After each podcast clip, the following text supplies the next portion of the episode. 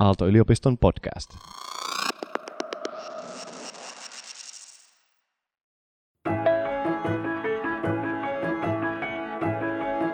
Tämä on tämmöinen tunnustusten aika, mutta mullahan on painoindeksi päässyt ihan pikkusen kasvamaan vähän myös. Ehkä keskivarton lihavuus iskenyt tässä 40 korvilla, kun ei tavallaan ihan kamalasti nuorena urheilu kautta liikunta, jotka on vielä eri asioita kiinnostunut. Että niin kuin monet ovat ne kerrat, kun istuin himassa pelaamassa 6 ja sitten isä tuli silleen, että menisitkö ulos siitä? Olit siis e-urheilija jo silloin? Ää, olin pikemminkin ei-urheilija.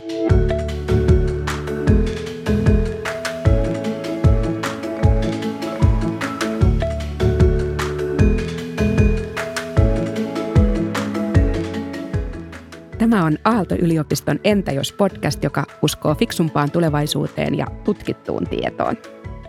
Tässä jaksossa me kuullaan Perttu Hämäläistä, joka kannustaa Ollia sanomalla. Liikuntamotivaation voi löytää myös aikuisena, kun kokeilee riittävän montaa lajia ja kohtaa itselleen sopivan.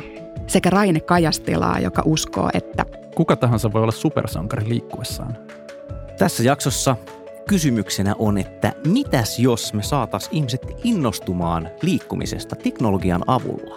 Onko tämä täysin pöljästi ajatus vai täysin mahdollista? Voisiko tekoäly tehdä sohvaperunoistakin superliikkujia.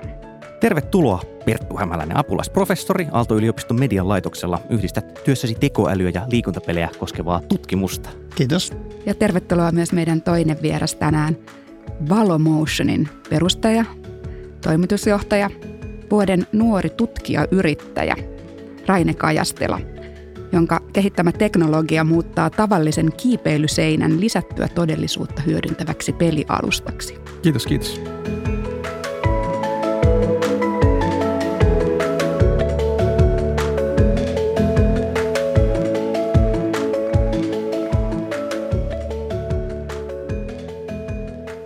Mä olen Olli Sulopuisto, toinen tämän podcastin juontajista ja ihminen, joka hätkähtää iltapäivällä aina vähäseen, kun ranteessa oleva ö, nimeltä mainitsematon aktiivisuusranne pärähtää, että on tullut päivän 8000 askelta täyteen.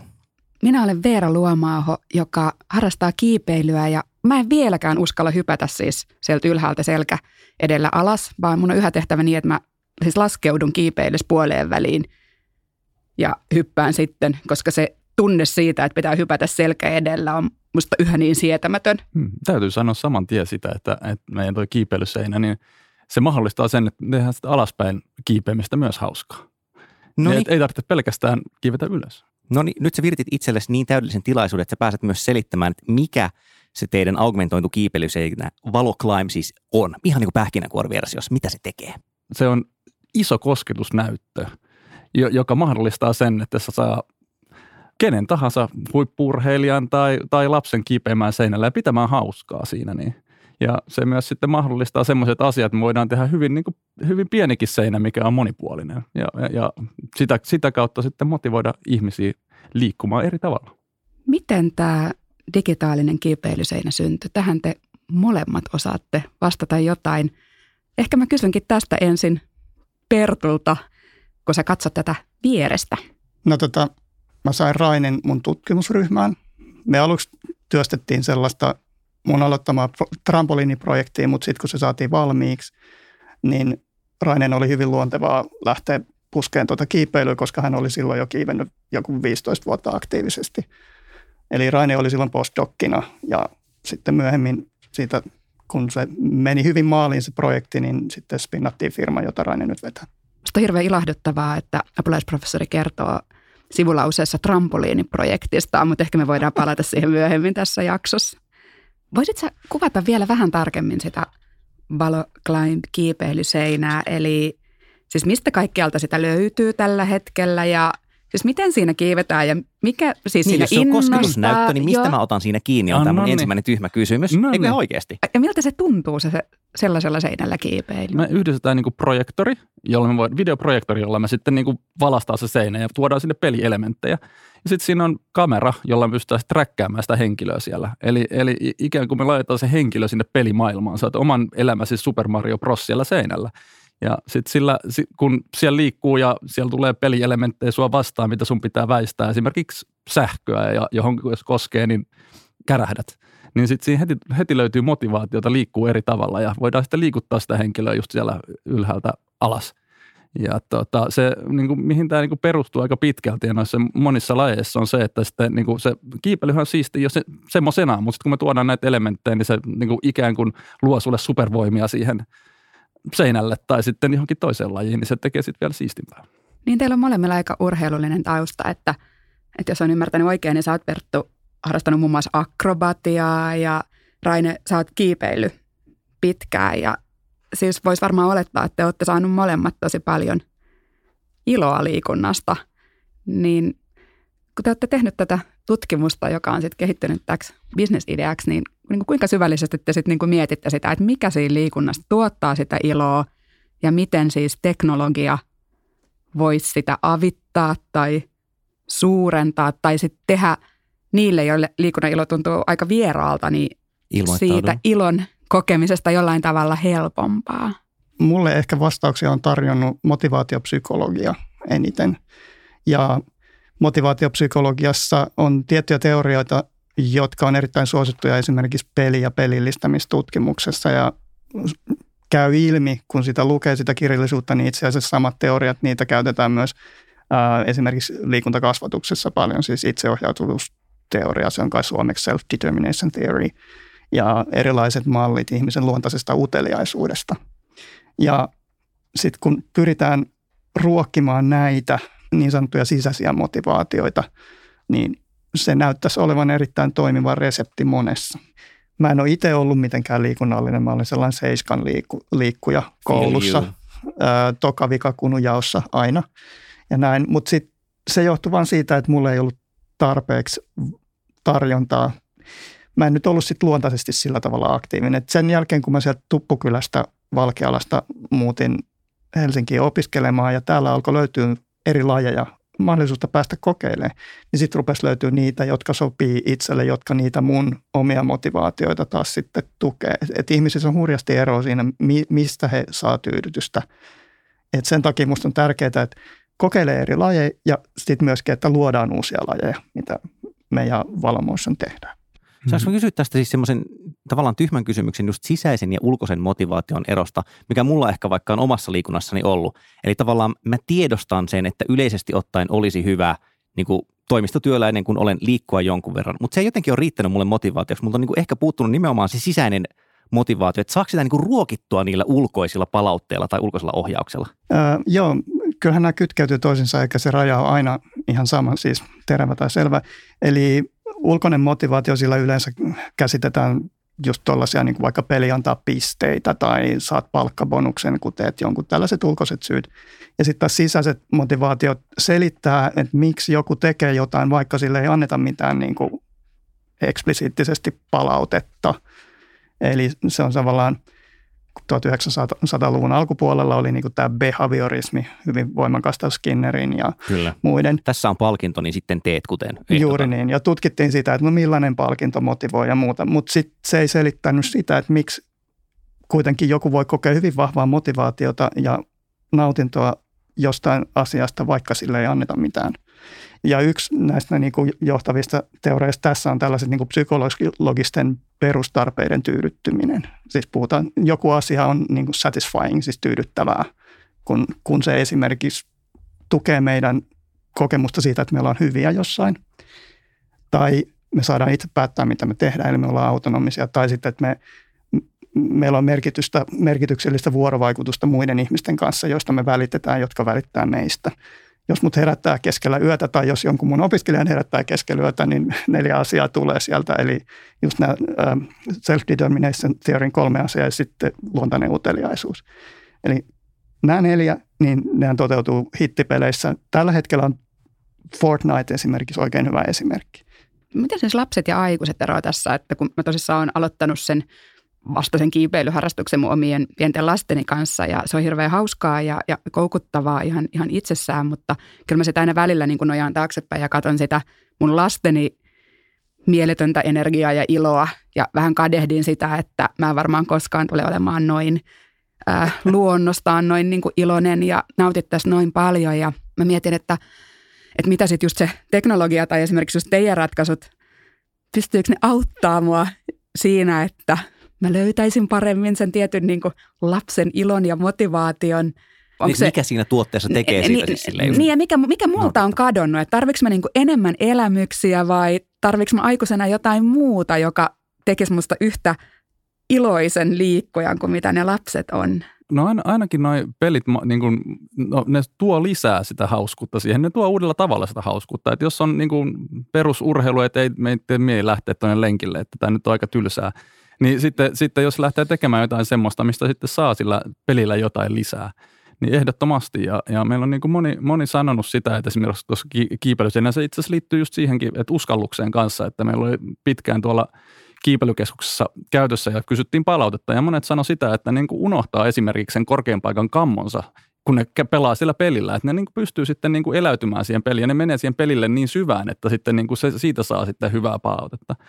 Ja, ja samoin, mitä mä niin kuin lähtisin kanssa sanoa sitä, että vähän niin kuin, että mikä tämmöistä pelistä ja liikunnasta tekee niin kuin kivaa, että siinä niin kuin yhdistetään se hauskuus, sitten siinä yhdistetään niin kuin haaste, hmm. jo, että se on tarpeeksi haastavaa. Että, että on aika paljon liikuntapelejä tai tämmöisiä, mitkä on vaan semmoista sekoilua, jossa sitten niin kuin ei, ei niistä esimerkiksi aikuisille ole tarpeeksi motivaatiota, mutta sitten jos me laitetaan tuonne kiipeilyseinälle, niin sitten sieltä löytyy se haaste ja just sopiva haaste just itselleen. Jääkö siitä siis tavallaan se, onko se nyt sitten oikea termi englanniksi masteri, eli tavallaan, että minun tulee kokea, että A, olen tarpeeksi hyvä tässä, mutta myös, että B, se ei ole niin läpihuutojuttu, että enhän mä voi saada tavallaan päivästä toiseen tyydytystä asiasta, mm. joka on niin helppo, että se menee multa niin miettimättä läpi. Nimenomaan, ja. kyllä nimenomaan. Ja sitten kun siitä saa sen hymy huulilleen ja vielä niin, että sitten sä oot, huomaat, että sä oot treenannut, siitähän saa semmoisen endorfiniryöpy aina, että ja se peli puskee vielä sua pikkasen enemmän kuin mitä sä olisit niin kuin muuten tehnyt. Ja sitten huomaat, että hei, tämähän oli tosi siistiä. Ja no, tää, takaisin. No tätä ainakin jotkut saanut innostua heti aluksi, kun tehän teitte siis tuosta teidän tuotteesta semmoisen esittelyvideon. Ja mä en tiedä, yllättikö sen suosio teidät, mutta siitähän tuli ilmeisesti jonkinlainen somehitti. Mitä sen kanssa tapahtui?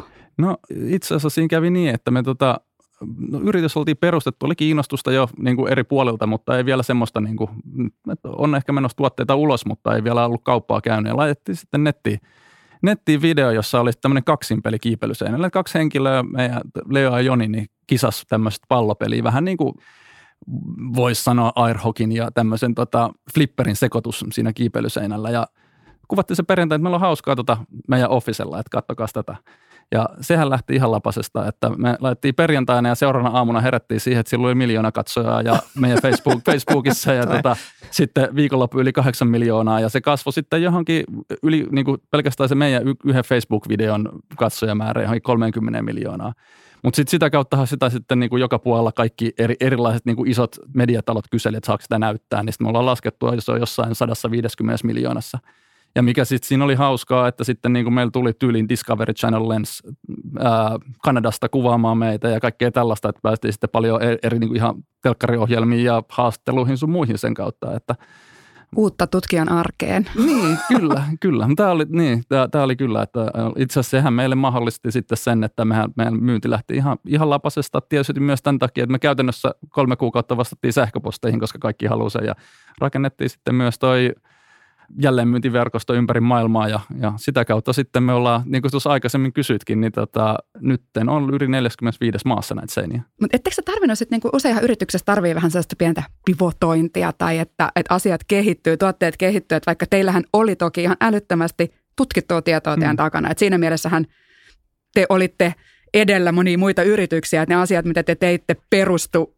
aika pitkäaikaiselle tutkimukselle, tiedolle, kokemukselle. Mm. Ja sitten kuulostaa siltä, että sitten niinku onnistuitte jotenkin niinku heti iskemään johonkin kultasuoneen ja se oli heti menestys, vai että tavallaan useinhan kuitenkin sit tapahtuu myös niin, että, että on se hyvä tuote, mutta sitten kun menee asiakkaiden kanssa sen luokse, niin se monet oletukset saattaakin vaikka osoittautuu vääriksi. Product tai se, market fit. Mm, kyllä, mm, tai se alkaa niin. muuttua tai ymmärtääkin, että okei, että vaikka mä tiesin tästä aika paljon, niin mä en tajunnut, että se, mikä ihmisiä kiinnosti, olikin tämä vai? Tässä jos saa kiittää tekesiä, niin Mm. Tässä, tässä olisi sen aika, koska siis, Eli mikä se niiden jeesi tässä ihan konkreettisesti oli? Eli me saatiin tällainen tutkimuksesta liiketoimintaa projekti. Se mahdollisti sen, että me voitiin aika paljon tätä pivotointia ja iterointia tehdä ennen kuin se firma launchattiin. Et meillä mm. oli sen projektin aikana, meillä oli julkinen pilotti tuolla äh, Boulder-keskus Isatiksessa neljä kuukautta, missä me kerättiin dataa ja kokeiltiin niitä eri pelejä – Mitä te opitte siellä? Tuliko mitään no, no, uutta? Näistä se kirjoittiin tutkimuspaperikin, josta voidaan mennä keskustella syvällisestikin, mutta mielenkiintoisempia asioita huomattiin se, että jos laittaa projektorin kiipeilykeskukseen, niin se on entistä kamaa sen jäl- kahden viikon jälkeen, koska kiipeilykeskuksessa on niin magnesiumpölyä, niin, niin se tuhoaa ihan... kaikkialla. Ja, niin, niin esimerkiksi siitä niin kuin tultiin siihen tulokseen, että hei, no hei, meidän pitää nyt rakentaa tälle boksit. Et, ensiksi et, etittiin niin kuin tämmöistä filtteröityä boksia, mutta eihän semmoista löytänyt tai ne on niin kalliita, niin sitten me rakennettiin semmoinen, että minkä sisällä me voidaan laittaa se, että se suojelee tätä elektroniikkaa. Ne on niin tämmöisiä tosi konkreettisia asioita, mitä me niin kuin tajuttiin, että me voidaan niin kuin lähteä ulos, niin meidän pitää tehdä tämä. Ja sitten se vuosi niin kuin mahdollisti tämän homman, että meillä oli sitten kuitenkin meillä oli noin kuusi henkilöä vuoden aikana tekemässä sitä, että kyllä se niin vaati sitten siitäkin, siinäkin vaiheessa, kun se oli jo niin kuin tutkimusprotona jossain, niin kyllä siitä niin kuin iso matka siihen, että sitten saadaan tuote ulos. Että. Joo, ja tuossa esimerkiksi rekrytointiin tehtiin, että alun perin siinä projektissa ei tainnut olla teollista muotoilijaa niin kuin tavallaan projektibudjetissa, mutta sitten kesken tajuttiin, että okei, nyt kun tätä kotelointia pitää lähteä itse tekemään esimerkiksi, niin me palkattiin teollinen muotoilija – Hmm, joka on vieläkin me, meillä me yrityksessä mukana. Ja. ja se on totta kai tosi oleellista, että hmm. kaikki se fyysinen, mikä näkyy jossain huvipuistossa tai kiipeilykeskuksessa, että se vastaa firman brändiä ja muuta, että se, se oli oikein hmm. tärkeä.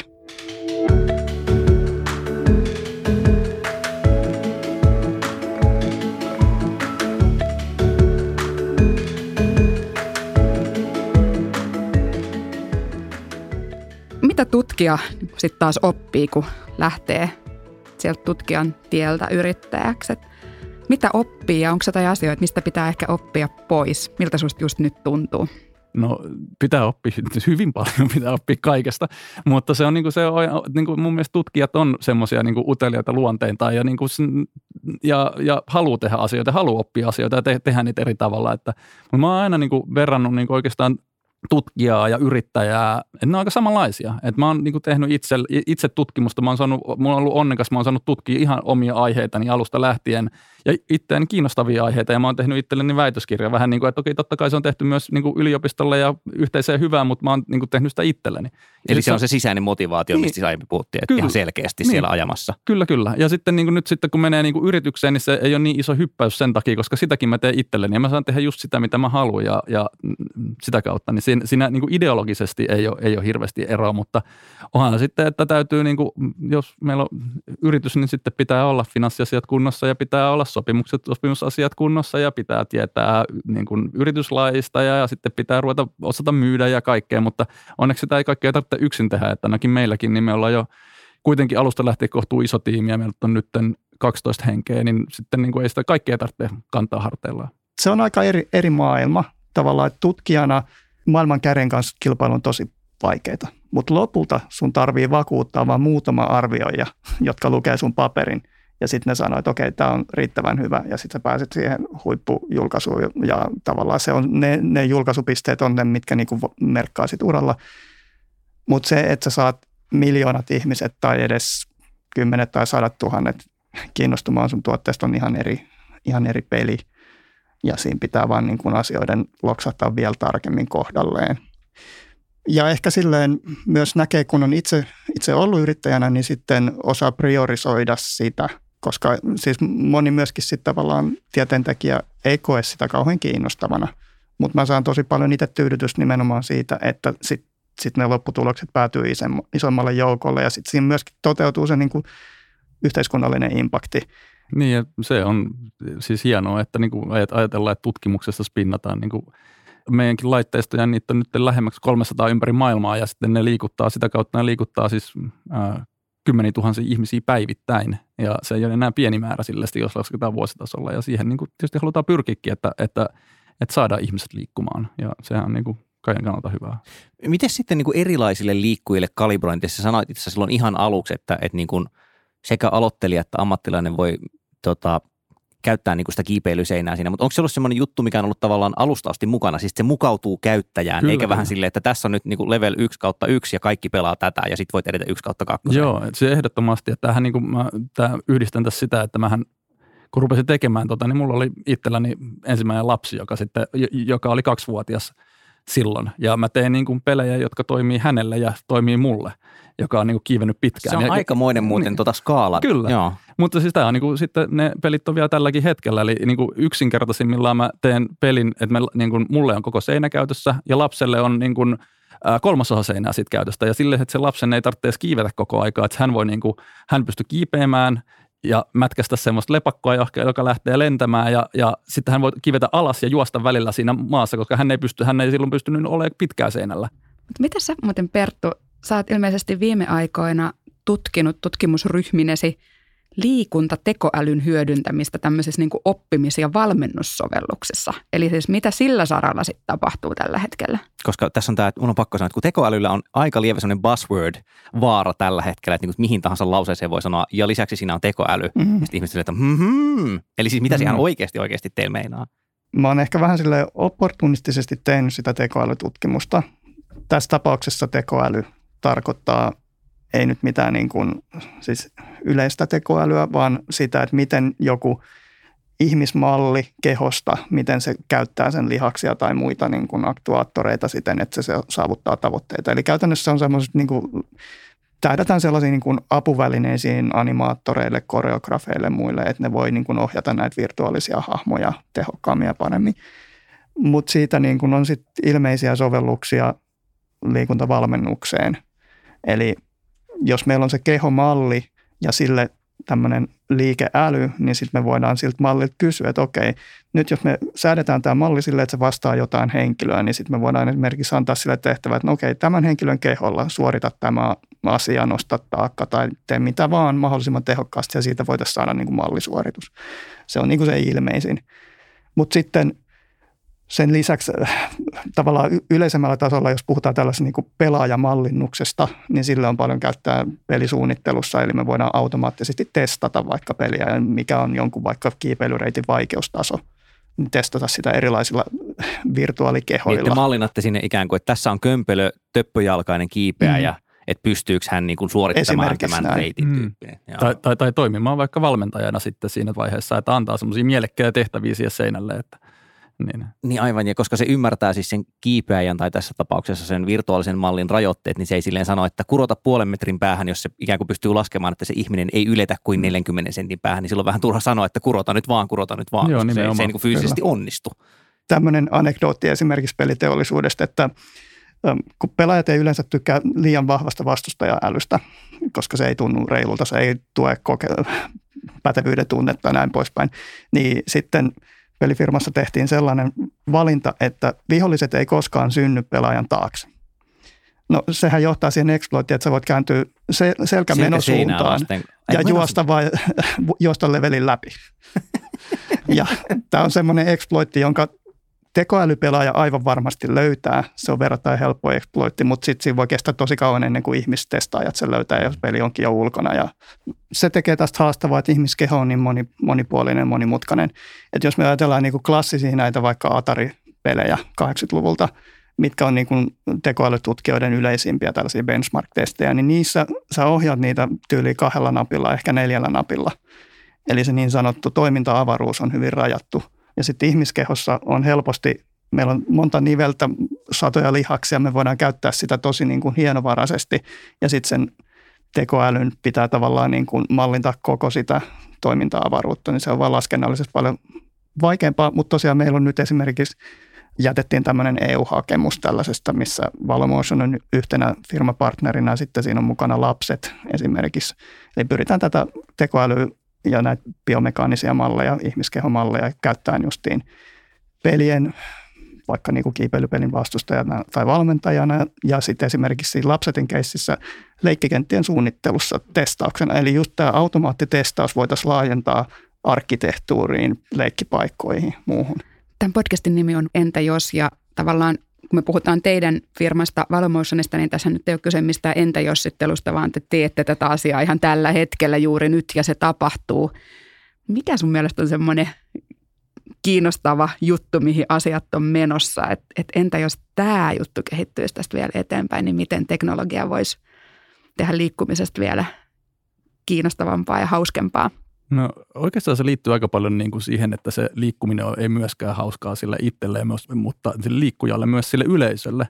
Ja se, niin kuin yhdistämään se sieltä. Meidän, meidän noi tuotteet on sellaisia, jotka niin kuin tekee sitä jo. Ja sitten itse asiassa päästään just siihen niin, että mitä, niin, mitä itse haluaisi nähdä, että siis sen – pelien ja urheilun yhdistyminen niin vahvasti, että niitä ajateltaisiin urheilulajena, että nyt on e-urheilua ja nyt on normaalia urheilua, niin niiden välimuoto olisi semmoinen, mitä, mikä niin kuin haluttaisiin nähdä semmoisesti maailmanlaajuisesti. Ja me, me uskotaan ainakin, että meillä on se, niin kuin, siihen jopa mahdollisuudet, koska meillä on nyt niitä, meillä on jopa niin kuin treenipaikkoja ympäri maailmaa, 45 maassa. Niin kuin me, mm. niin kuin, se olisi tosi hienoa. Ja sitä kautta sitten saadaan niin kuin, ihmiset liikkumaan eri tavalla. Että sitten meillä on yrityksessä, että meillä on tuo kiipeilyseinä ja sitten meillä on tota trampoliinipeli, joka on Valojump kanssa ja, ja joka sekin tekee samalla tavalla, että me tuodaan, niin kuin, tuodaan pistetään se henkilö sinne, sinne tota, pelimaailmaan pitämään hauska. Ja siinä varsinkin meillä on tulossa justiinsa kaksinpeliä, joka sitten mahdollistaa sen, että normaali trampoliinilla ei siinä, niin jos on kaksi henkilöä, niin siinä alkaa olla jo aika, aikamoiset riskit iskeä toisiinsa, mutta me voidaan niin kuin yhdistää kaksi trampoliinia ja, ja,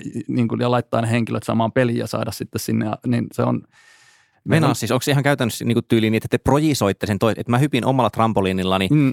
toinen hyppii fyysisesti eri paikassa toisella ja sitten sitä kuvataan mm. ja sitten se projisoidaan mun viereen jotenkin niin videon, että mä olen ikään kuin samassa trampoliinissa kuitenkin. Juuri näin, tai laitetaan pelimaailma. Meillä on semmoinen, semmoinen niin siinä, siinä, on, siinä on screenit edessä, eli sä katsot screeniltä itseäsi ja sitten siihen screenille tulee myös toinen pelaaja. Niin tämä, niin kuin, se on, se on, me ollaan sieltä sisäisesti skabattu ja tuotu sinne niin kuin opiskelijoita testaamaan. Se on ihan järkyttävän hauskaa. Aalto-yliopiston professori Esa Saarinen on sanonut, että Suomessa on valtavasti innostuneita ihmisiä, mutta valtaosa heistä on kyllä alle viisivuotiaita.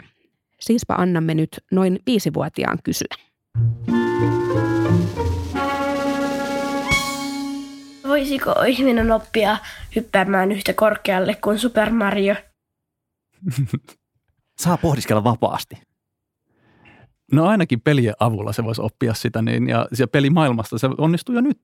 Me ollaan pitkään yritetty antaa sitä fiilistä, että hyppii kuin Super Mario, koska se on just se, mikä peleissä koukuttaa, että sä koet olevasi todella hyvä ja kykenevämpi kuin oikeassa maailmassa.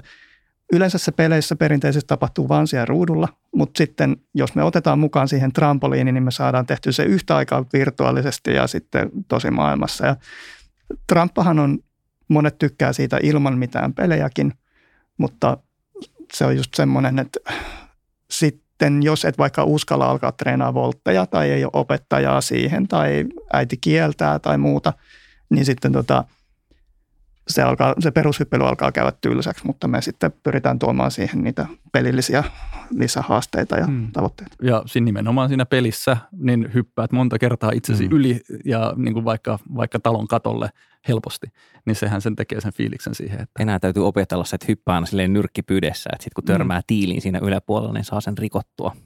Mielestäni olennainen osa Super Mario-fiilistä kuitenkin.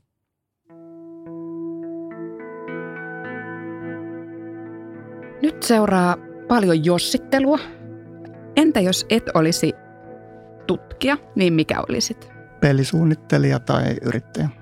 Entä jos et työskentelisi omassa yrityksessäsi, niin missä sä olisit töissä?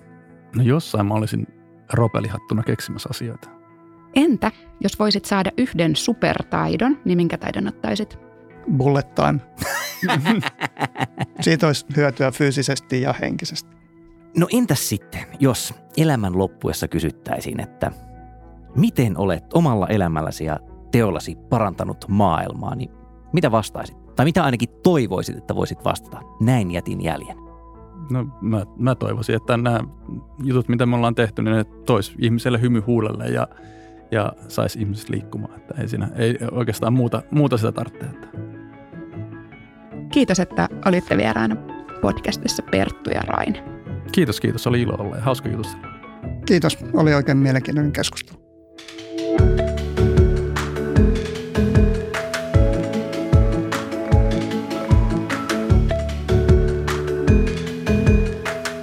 Kuuntelit Aalto-yliopiston Entä jos podcastia. Löydät sen ja paljon muuta mielenkiintoista osoitteesta whatif.aalto.fi sekä Spotifysta, iTunesista ja kaikista muista podcast-palveluista.